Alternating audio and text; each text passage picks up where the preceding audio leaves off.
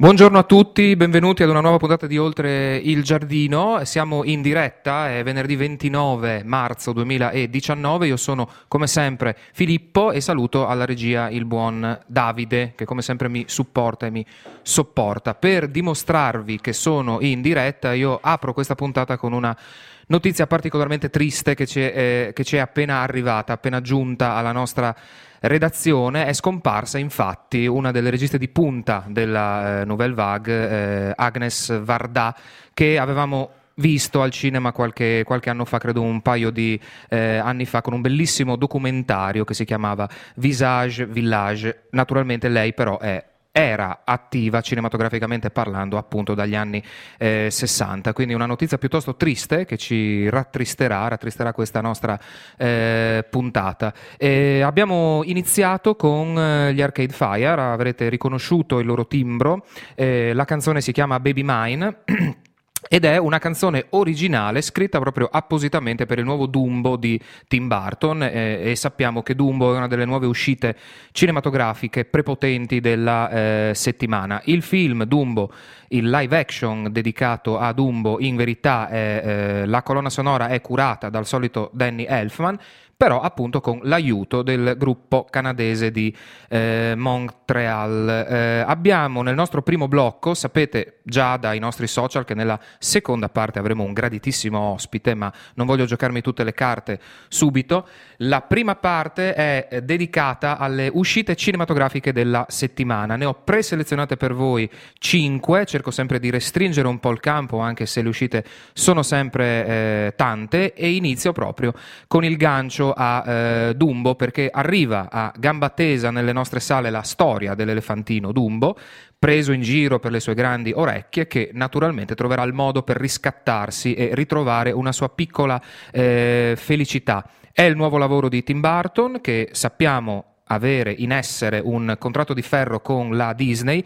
Se ho capito bene, fa, gira un film secondo i loro dettami, quindi secondo i dettami della Disney, e uno invece più libero e eh, personale.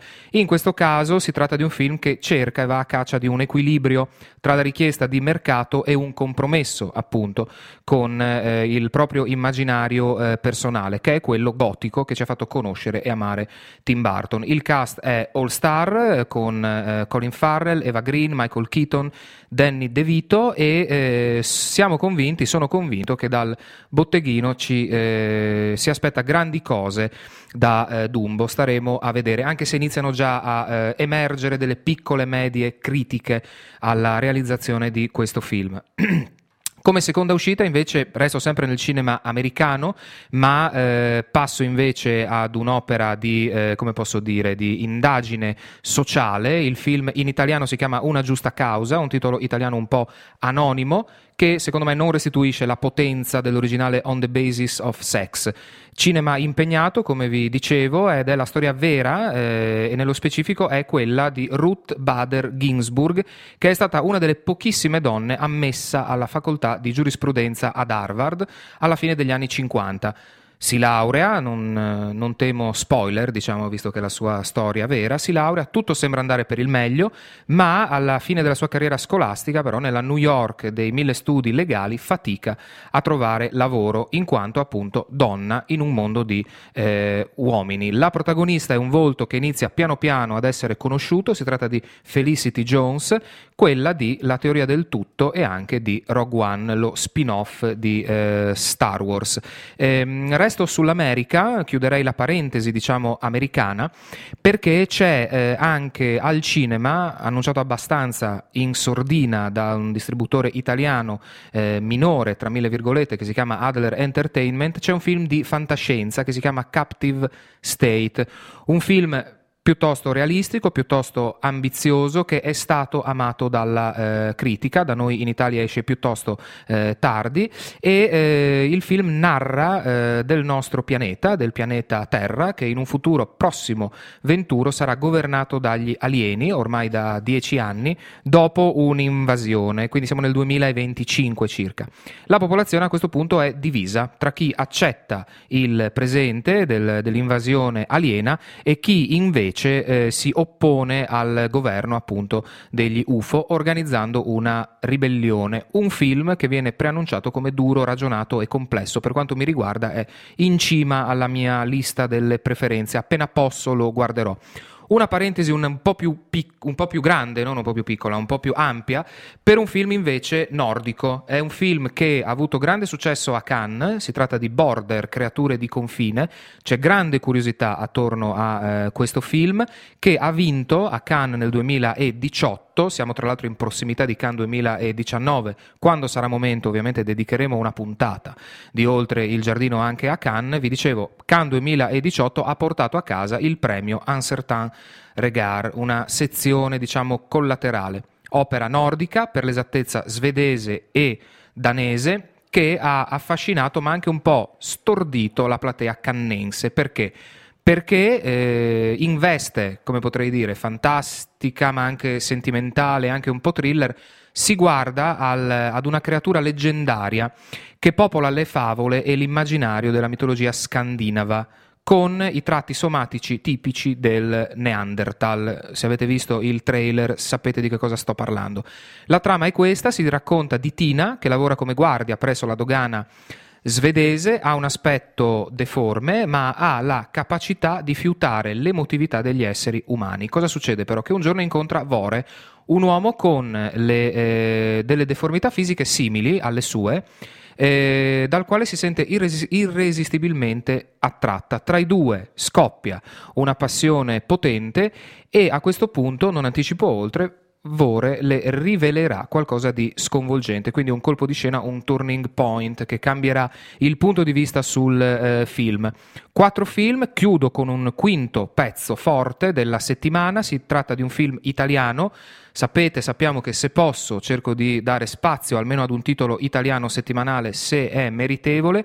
Il film in questione si chiama Bentornato Presidente che è eh, realizzato a cinque anni da Benvenuto Presidente, che eh, riporta sui nostri schermi il politico per caso Peppino eh, Garibaldi. Ehm, stavolta però non si ritroverà più a fare da Presidente della Repubblica, ma dovrà addirittura vestire i panni del Presidente del Consiglio, quindi è una sorta di metafora sarcastica piuttosto attuale anche sulla nostra condizione politica eh, attuale, sul nostro eh, governo. Eh, eh, a eh, vestire i panni di Peppino Garibaldi c'è ancora il comico e showman Claudio eh, Bisio che appunto eh, tramite il personaggio di Peppino Garibaldi fa nuovamente satira sulla nostra eh, situazione e anche pare, a giudicare dalle prime recensioni a caldo, in modo più pungente e cattivo rispetto al film eh, Capostipite. Ehm, attorno a Claudio Bisio girano poi un po' di attori di Boris, che è una delle serie di culto di riferimento eh, degli ultimi anni, serie televisiva italiana, ovvero Pietro Sermonti che fu Stanis La Rochelle in Boris e anche Paolo Calabresi su eh, Tutti. E questi sono per me, secondo me, secondo il mio punto di vista, i cinque film importanti della settimana. Un recap rapidissimo: abbiamo tre film americani, nello specifico La favola Dumbo, fantasy che appunto è un, eh, un rifacimento proprio del, dell'animazione del 1941 Disney. Sappiamo che la Disney sta mettendo in atto una, una nuova, mm, come posso dire, la realizzazione di tutti i suoi cartoni animati in live action. Quindi ci aspettiamo nei prossimi mesi tantissime cose, tantissime novità. Sono in cantiere se non erro anche Pinocchio, anche La Sirenetta e moltissime altre cose, anche Aladdin di cui gira un trailer con Will Smith nei panni appunto del genio della lampada. Secondo film della settimana invece è un titolo eh, più impegnato, tra virgolette, si tratta di Una giusta causa dedicato alla storia vera di Ruth Bader Ginsburg e sempre in America troviamo Captive State che invece è un film di fantascienza. Cinema nordico invece con Border, Creature di confine, qua nel nostro amatissimo Friuli Venezia Giulia è uscito, quindi secondo me non resterà in vista così tanto, quindi se avete occasione di andare al cinema fatelo prima che venga eh, tolto, io lo farò appena possibile, e un film italiano che si chiama Benve- Bentornato Presidente con protagonista Claudio Bisio. Cinque titoli, ho parlato tantissimo, quindi mi prendo una pausa e pesco una cosa che amo molto fare, proprio una canzone da eh, uno dei film di cui vi ho appena parlato. Nello specifico pesco da Bentornato Presidente facendovi ascoltare eh, un pezzo iconico, storico, eh, Blondi con eh, Colmi. A fra pochissimo. F Radio, Radio. F Radio, your streaming radio. Questa era Call Me dei Blondi, direttamente da Bentornato Presidente. Siccome non capita così spesso che i film italiani abbiano una colonna sonora internazionale, eh, ho voluto omaggiarvi con questa canzone. I Blondi non servirebbe neanche presentarli e eh, mi limito a questa nota a margine. Spesso si è convinti, si pensa che Blondi sia solo la cantante Debbie Harry, mentre invece è un duo formato anche da tale Chris Stein, quindi non, non è Blondi ma sono i blondi, eh, ma bando alle ciance perché in questa seconda parte, in questo secondo blocchetto di oltre il eh, giardino, io ho in studio qui con me un ospite che ho inseguito, che inseguivo da tempo. Eh, del resto in amor vince chi fugge e io ci sono cascato con tutte le scarpe e quindi ho in studio qui con me uno degli organizzatori del Film Forum che si è svolto dal 21 al 26 marzo, ovvero Diego Cavallotti. Ciao Diego. Buongiorno a tutte e a tutti. Allora, Diego è un grandissimo amico anche nella mia vita reale, abbiamo una lunga storia di amicizia che, e eh, ovviamente in questo momento qua con me in diretta e in veste proprio appunto di organizzatore. Perché? Perché appunto si è svolto tra i tantissimi eventi che si svolgono in Friuli, Venezia Giulia, tra Udine, Pordenone, Gorizia e Trieste, ce n'è uno anche che eh, davvero è molto interessante ma è un po' più di nicchia e quindi eh, merita secondo me che gli si dedichi un po' di eh, spazio, ovvero appunto il Film Forum. Visto che non voglio commettere degli errori clamorosi, io lascio, lascio, la parola proprio a Diego, domandandogli proprio partendo proprio dal basso, dalle origini, domandandoti quindi che cos'è il Film Forum. Beh, innanzitutto devo dire che cioè, dopo Colmi dei Blondi mi sento Richard Gere qua. Insomma. Benissimo, bene, bene, ottimo. non è assolutamente vero. Ma ehm, de- detto ciò, no, che cos'è il Film Forum? È una, una, una bella domanda, nel senso che eh, Film Forum è un nome che ha molti nomi al suo interno. Uh, è un evento uh, appunto di, uh, rivolto a più che altro alla comunità universitaria, ma non solo, ed è costituito fondamentalmente da tre elementi, ossia una conferenza di studi cinematografici e mediali internazionale. una scuola internazionale dedicata ai dottorandi eh, europei, ma, ma, ma, non solo, anche provenienti per esempio dal Nord America. E eh, siccome non ci vogliamo far mancare mai niente, certo, certo. Eh, per le serate è sempre prevista una uh, piccola rassegna uh, dedicata a uh, vari temi, molto spesso agganciata a quelle che sono le diverse sezioni eh, della, della, scuola dottorale della Spring School, eh, ovvero eh, Film and Media Heritage, Porn Studies, Post Cinema, eh, Media Archaeology e eh, Cinema and Contemporary Arts. Perfetto, quindi io mh, mm, il Film Forum l'ho seguito eh, nel, nel, nel, corso degli anni, è da, è da un po' effettivamente che non lo frequento così tanto e così bene. So appunto che quest'anno, come mi hai già anticipato tu, ci sono stati questi tre macro blocchi blocchi, insomma, che poi sono sempre appunto come mi hai detto tu, eh, quelli del convegno, quello della, quello della, scuola dottorale e poi anche gli eventi della sera con le, pre, con le proiezioni, eccetera, eccetera, eccetera. Mi ricordo in particolar modo che ovviamente nutrivo un particolare interesse per la sezione dedicata ai porn studies, in quanto studente di cinema, eh, ci mancherebbe altro, non voglio assolutamente dire altro, però era una, era una sezione molto interessante perché si rompeva e si rompe tuttora un tabù, credo, che è appunto quello del, del affrontare delle tematiche scomode o sconvenienti o ritenute tali per qualche ragione. E la domanda che nasce in me spontanea a questo punto, caro Diego, è quali sono stati quest'anno, secondo te, secondo il tuo modo di vedere, gli appuntamenti che sono stati più seguiti dal pubblico? Ma allora, eh, sì, innanzitutto come, come diceva prima Filippo eh, e come suggeriva prima Filippo, bisogna sempre tenere a mente che eh, questo è una, diciamo, un, un, evento organizzato dall'Università degli Studi di Udine, eh, in particolare dal Dipartimento di Studi Umanistici e del Patrimonio Culturale e che quindi ha un taglio eh, maggiormente accademico, insomma. Certo. Eh, e anche per esempio tutta la tematica eh, dei porn studies, eh, diciamo che è eh, letta attraverso una, un filtro scientifico. Mm, eh, questo per dire che fondamentalmente eh, effettivamente tutto può essere oggetto di studio purché appunto mh, mm, si, eh, si, si, utilizzano del, del, del, delle, lenti, delle, lenti, interpretative appropriate. Um, come, eh, come, eventi, beh, chiaramente quelli più seguiti dal pubblico sono state le, ehm, eh, le proiezioni della sera, sì, sì. le proiezioni della sera che hanno visto eh, per esempio eh, anche ehm, diversi, eh, diverse ehm, eh, diversi riferimenti alla cultura cinematografica eh, internazionale, come per esempio il riferimento alla Black Wave jugoslava, ovvero Bene. al cinema sperimentale jugoslavo, con in particolare eh, tre film del, del filmmaker Carpo Godina e eh, diciamo, la linea sperimentale è proseguita anche con eh, una, anzi, l'ultima proiezione che ha riguardato Massimo Bacigalupo, che è uno dei più importanti filmmaker indipendenti e sperimentali italiani anni, dagli anni 60 in poi, eh, protagonista eh, a sua volta della cooperativa cinematografica,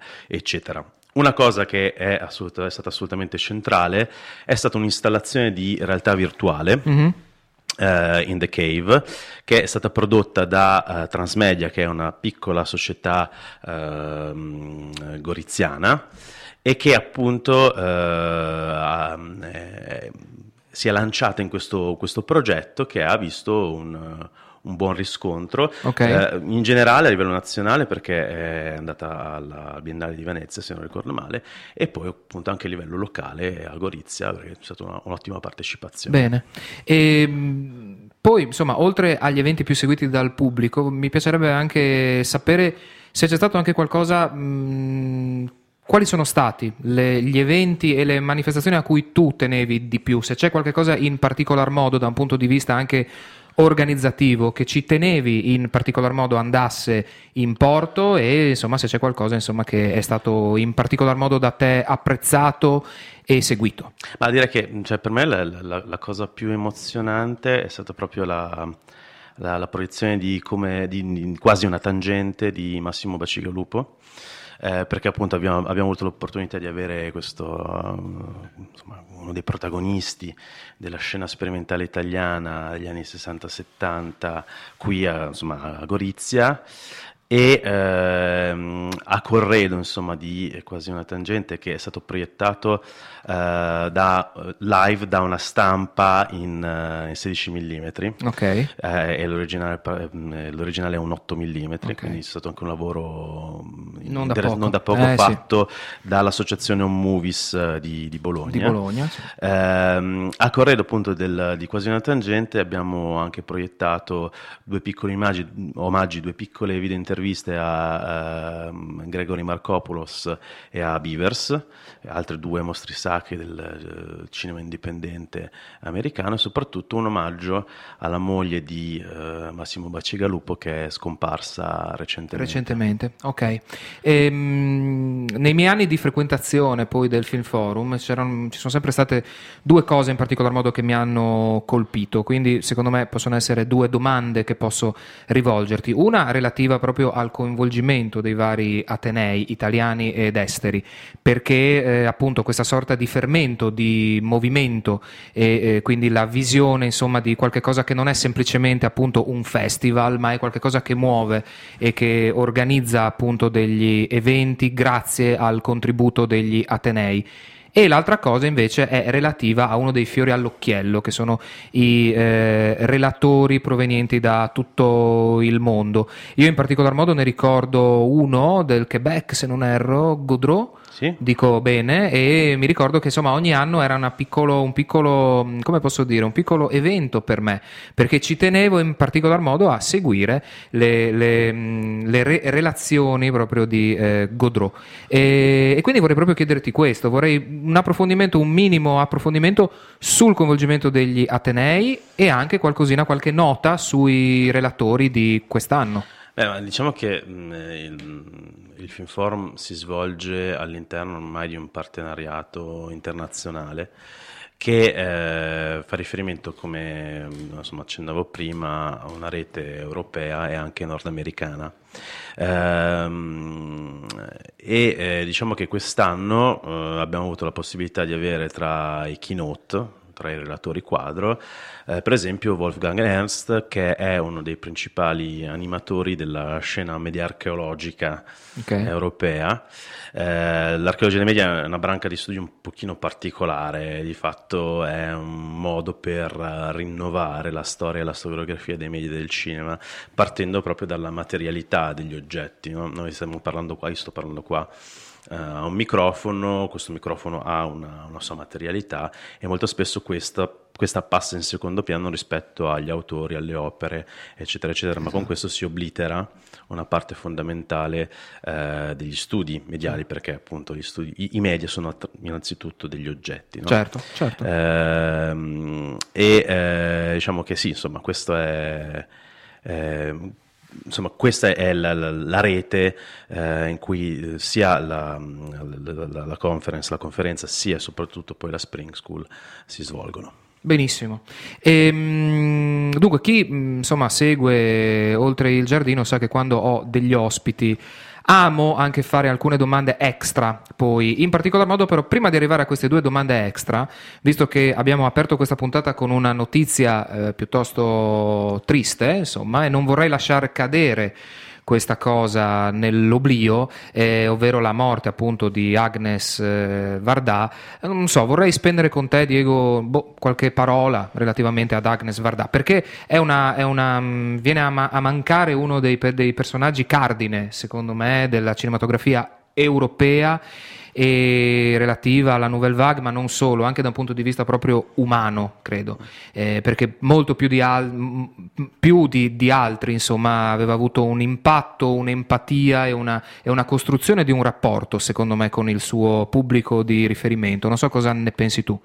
Ma io ho un, un bel aneddoto riguardo ad, ad Agnes Varda, e la ricordo qualche anno fa, forse, forse il 2014, era venuta a Bologna perché era stato presentato il restauro di Lola, che era un film di Jacques sì, Demy, ovvero sì, sì. suo marito e eh, lei si presenta con questo buffissimo taglio di capelli eh, bianco al centro e tinto sì, a, sì. ai lati dicendo eh, quest, questa, la, questa, questa, sono io Bene. Eh, met, metà finzione ovvero la, i capelli tinti metà verità Bene. e questo diciamo che secondo me è la cifra anche, anche del suo cinema sì. Eh, una capacità di leggere attraverso il reale, ma trovando quegli spunti finzionali attraverso cui fondamentalmente non potremmo vivere. E devo dire che diciamo che uno dei miei film preferiti è assolutamente eh, Jocko de Nantes, ovvero Garage de Mi, è un film ispirato alla vita di suo marito, Jacques Demy appunto, sì, sì. che eh, nel periodo in cui stava girando il film stava morendo purtroppo di AIDS e eh, questi elementi, il, il, rapporto, la necessità di trovare quegli spunti narrativi che caratterizzano tutte le nostre vite, è un, un elemento fondamentale del film che lo rende una piccola elegia, no? Certo, certamente, sì, sì. È, um, questa è, una, una, una, mancanza di cui sentiremo parlare, secondo me, in questi giorni. Questo aneddoto non lo sapevo, però se eh, cercate poi, insomma, qualche immagine di Agnes Varda, questa diciamo che era la sua capigliatura, l'ultima evoluzione estetica insomma, sua, del suo modo di essere, del suo modo di porsi e ora insomma so anche perché c'era questa, c'era questa fusione appunto tra la finzione e tra la realtà. Ehm, ci avviciniamo verso la pausa ho ancora un paio di cose da domandarti, caro Diego. Eh, anzitutto, questa domanda un po' assurda, che mi piace però sempre fare, per mettere anche un po' in difficoltà i miei interlocutori, qual è, se c'è, il tuo film preferito? Premessa, non esiste un film preferito, soprattutto per una persona che magari studia cinema, che vede tantissimi film, ce ne sono 10, 12, 15. Però se ti, do, ti faccio questa domanda, a te che film viene in mente? Ma ti potrei dire, ti odio. Eh, ma è, ti odio. mi odi no. ma, ma, un po' mi ami. Eh. Ma un po' ti amo, lo so. Eh, odio e t'amo. Eh, no, sì, sì. no beh, mm, c'è, sono dei film a cui sono più affezionato, perché hanno segnato la mia formazione, uno di questi è sicuramente Boogie Nights di Paul Thomas Boogie Nights. Ottimo, ottimo. Boogie Nights, un film che ho visto una sola volta, devo rivederlo perché ho bisogno di, assolutamente di fare dei recuperi su, su, Anderson perché ho rivisto, visto i suoi ultimi film, la sua prima parte di carriera, credo che il suo film d'esordio fosse Sydney, credo, se non ricordo male, o siamo attorno all'esordio, più o meno. Insomma, la prima parte della sua carriera, insomma, un po' mi manca. Ottima scelta, ottima scelta. Grazie. Ebbene, e, e prima della pausa, altro passaggio fondamentale e doveroso è appunto la scelta della canzone ai miei ospiti io faccio sempre scegliere la canzone, così ho fatto con Michele Galardini di Presente Italiano, così ho fatto con Federico Scargiali e così ho fatto anche due settimane fa con Davide De Lucca. Stessa cosa faccio anche con te. Hai scelto tu questa una canzone per prenderci una piccola pausa e che cosa hai scelto?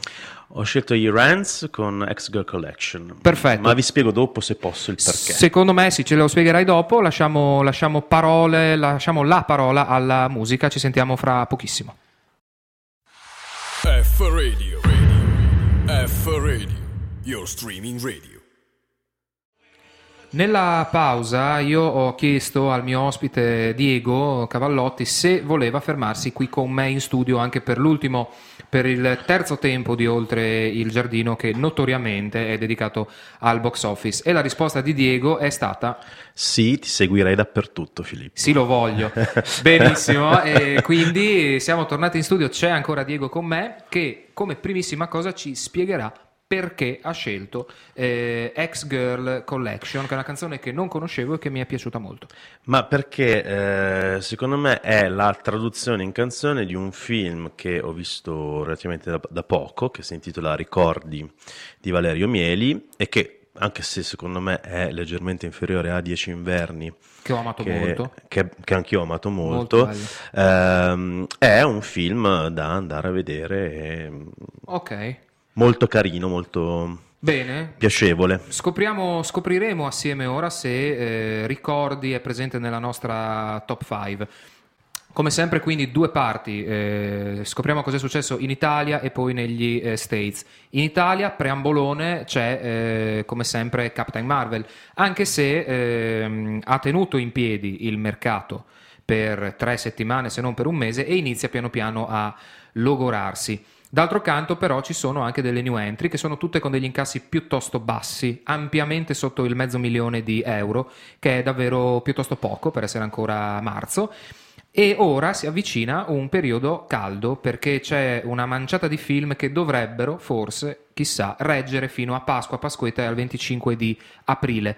Sto parlando nello specifico ovviamente di due film che abbiamo no- nominato prima, che sono Dumbo e Bentornato presidente, ma prossimamente usciranno anche Shazam, supereroe della DC, noi, Us di Jordan Peele, di cui parleremo dopo, e anche il nuovo capitolo degli Avengers che si chiama End uh, Game. Questo preambolo per arrivare appunto al, alla top 5, posizione dalla 5 alla 1. In quinta posizione in Italia troviamo Momenti di trascurabile felicità di Daniele Lucchetti con protagonista Piff e la cantautrice eh, Tony, con il TH, Tony, eh, che sta ricevendo un buon riscontro. Me l'aspettavo, anche se è comunque piacevole trovare un film italiano di buona qualità nelle prime cinque posizioni. Al quarto posto eh, c'è un film, un vengeance movie, un film di vendetta che si chiama Peppermint, l'angelo della vendetta di un regista abbonato a questa tipologia di opere che si chiama Pierre Morel. La protagonista è Jennifer Garner, l'ex moglie di Ben Affleck.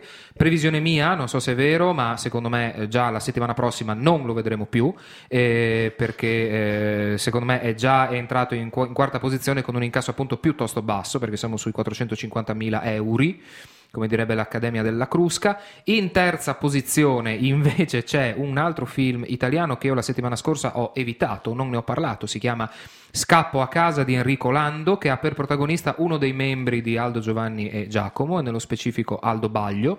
Eh, anche in questo caso un film che secondo me resterà poco nella nostra classifica. Seconda posizione, sempre cifre altissime, ma perde la prima posizione Captain Marvel, che eh, raggiunge un totale di 9 milioni di euro e eh, il weekend questa settimana invece 847 mila euro e in prima posizione un nuovo capitolo dei film sul dolore, dei film sulla malattia, ovvero parlo di A un metro da te di Justin Baldoni, film americano che sta facendo ottimi incassi anche negli States e ha un incasso di 1.300.000 euro, 340.000 eh, euro. Adolescenti che si amano ma soffrono a causa di alcune malattie non ho approfondito tantissimo su questo film. Come vedi, Diego, non c'è ricordi. Eh. Però, no, ti volevo chiedere, ma in momenti di trascurabile felicità c'è Tony o Gustav Tony? C'è Tony. c'è Tony che ho scoperto, cioè ho scoperto, lo sapevo già, eh, ovviamente è un nome d'arte e, eh, però Tony l'ha scelto non per Gustav Töni, ma perché in Sicilia insomma, si è soliti mh, appellare, chiamare le persone appunto Tony, che è un po' una cosa che succede anche qua in uh, Friuli. Sì, qua ci chiamano Gustav. Qua ci chiamano Gustav con la dieresi sulla U, e quindi Gustav, eh, sì, eh, non è figlia di Gu- Gustav Töni. La guarderò meglio perché forse una somiglianza vaga c'è, ma chissà. Però non c'è ricordi, che è un film che io volevo, volevo vedere, vo- voglio ancora vedere perché ho amato Dieci inverni tantissimo. Mi ricordo che quando ero uscito al cinema 2007, 2009 credo, 2009, era passato a Venezia. Esatto, io mi ricordo che l'avevo visto qua nelle sale cittadine e ero rimasto folgorato. L'avevo visto per tre volte nel giro di 15 giorni. Era veramente un film che lascia qualcosa, lascia una traccia di sé. Eh, nonostante racconti di base una, una, mm, un microcosmo piuttosto banale, perché alla fine è la storia d'amore di due persone. Però bisogna, devo, devo dire che Mieli ha un modo di raccontare il cinema e di fare il cinema che mi affascina molto. No, è vero, ma ehm, soprattutto eh, esattamente come in Dieci Inverni, eh, io ho avuto l'impressione da, da, da spettatore, insomma, più o meno evoluto eh, di ehm, insomma alla fine del film che mi fosse rimasto qualcosa ehm, chiaramente ci sono degli elementi di maggiore debolezza rispetto a Dieci Inverni secondo me una, uno degli elementi di debolezza è paradossalmente proprio l'interpretazione di Marinelli okay. ehm, però eh, che compensato benissimo da, da, dall'altra protagonista, Linda Caridi, e secondo me Mieli si eh, conferma un regista capace di, di, di, di, osservare e di entrare in contatto molto bene con l'universo femminile. Certo. E soprattutto è un film che ci parla del tempo, dei ricordi e di come in fondo noi pensiamo che la nostra concezione del tempo sia orizzontale, no? si passi da un punto all'altro, ma in realtà capo è, A, capo B, certo. è, verticale, nel senso che è una stratificazione di immagini in cui noi a volte mentiamo a noi stessi, in cui a volte invece ehm, ci attacchiamo a quel poco di emozione che questa è una cosa molto bella che mi fa anche che possiamo un, provare, insomma. Che mi fa anche un pochettino piangere, anche perché mi ricorda il rapporto di amicizia che ci lega, Diego. Eh sì. Che negli ultimi tempi si è un po' raffreddato. Ma però... sì, sei tu che non mi vuoi più. Però, vabbè, insomma, ne parleremo. Preferisci altri. Eh, esattamente, e dalla regia ci fanno cenni che non possiamo parlare di questa cosa, non è il caso, quindi affrontiamo il box office americano, eh, torniamo nella nostra professionalità che ci contraddistingue. Cosa è successo in America? C'è stato un weekend memorabile per un film che io aspetto tantissimo, un hype pazzesco alle stelle che si chiama, il film in questione si chiama Noi, Us di Jordan Peele, ne ho parlato la settimana scorsa e Noi ha incassato 70 milioni di dollari superando le stime degli analisti. C'è una nota particolare da considerare, si tratta del miglior esordio di sempre per un film in live action originale. Cosa intendo per originale? Non sequel, prequel oppure appartenente a ne- ad alcun, a nessun franchise. È un film che nasce da zero e ha fatto un incasso altissimo. live action originale dai tempi ovviamente di Avatar, diciamo secondo solo ad Avatar. Eh, questo non significa naturalmente che Capitan Marvel abbia conosciuto delle flessioni e in America infatti arriva ai 900 milioni totali e eh, si appresta a superare il miliardo. Cinque posizioni, quindi dalla 5 alla 1 negli States, le ripercorriamo brevemente anche per avere il termometro di quello che potrebbe succedere anche qua da noi in Italia. In quinta posizione c'è Dragon Trainer Il mondo nascosto, corrispondente a Dragon Trainer 3 che in Italia è già uscito, ha avuto molto più successo in America che da noi. Quarta posizione per A un metro da te, ne abbiamo già parlato prima, in Italia è al numero 1. Trionfa la familiarità, il familismo da un certo punto di vista, in terza posizione con Wonder Park eh, di David Face, un'animazione che secondo me, che per il momento in Italia non ha data d'uscita, una coproduzione americana e spagnola e eh, in seconda posizione abbiamo appunto Captain Marvel che continua a fare incetta di eh, incassi al botteghino, ma come in Italia perde la prima posizione, in America a favore di, eh, la perde a favore di noi, Us, di Jordan Peele, lo stesso regista di Get Out, Scappa, a mio modo di vedere uno dei migliori horror eh, degli ultimi anni, l'horror eh, sappiamo che è metaforizzazione di altro, quando questa cosa si metaforizza bene è una cosa che io amo molto, negli ultimi ultimi anni ho amato tantissimo Scappa, Get Out e The Witch, per esempio, per dire un paio di horror. Non so se, non so se il mio ospite è d'accordo con me. No. Vai. no, nel senso che Dimmi. io ho preferito invece Get Out soltanto. Ok, però per... get, get, Get Out sì. Sì, sì, sì, sì assolutamente. Su Get Out siamo d'accordo. No, scusa, prima non ti stavo ascoltando. No, eh. ah, no, okay. eh, no eh, devo dire che, no, è un, come, come, ha detto brillantemente Filippo, eh, ogni, eh, ogni, insomma, gli horror che funzionano è perché ricevono in qualche modo le tensioni dal, dal sostrato sociale e le traducono in una, un plot che rispecchia le, le, le grandi paure o le grandi fobie o i grandi problemi che attraversano la società. Um, Get Out è sicuramente eh, una, un grande, una, grande, metafora della società post-Obama. Certo, certamente.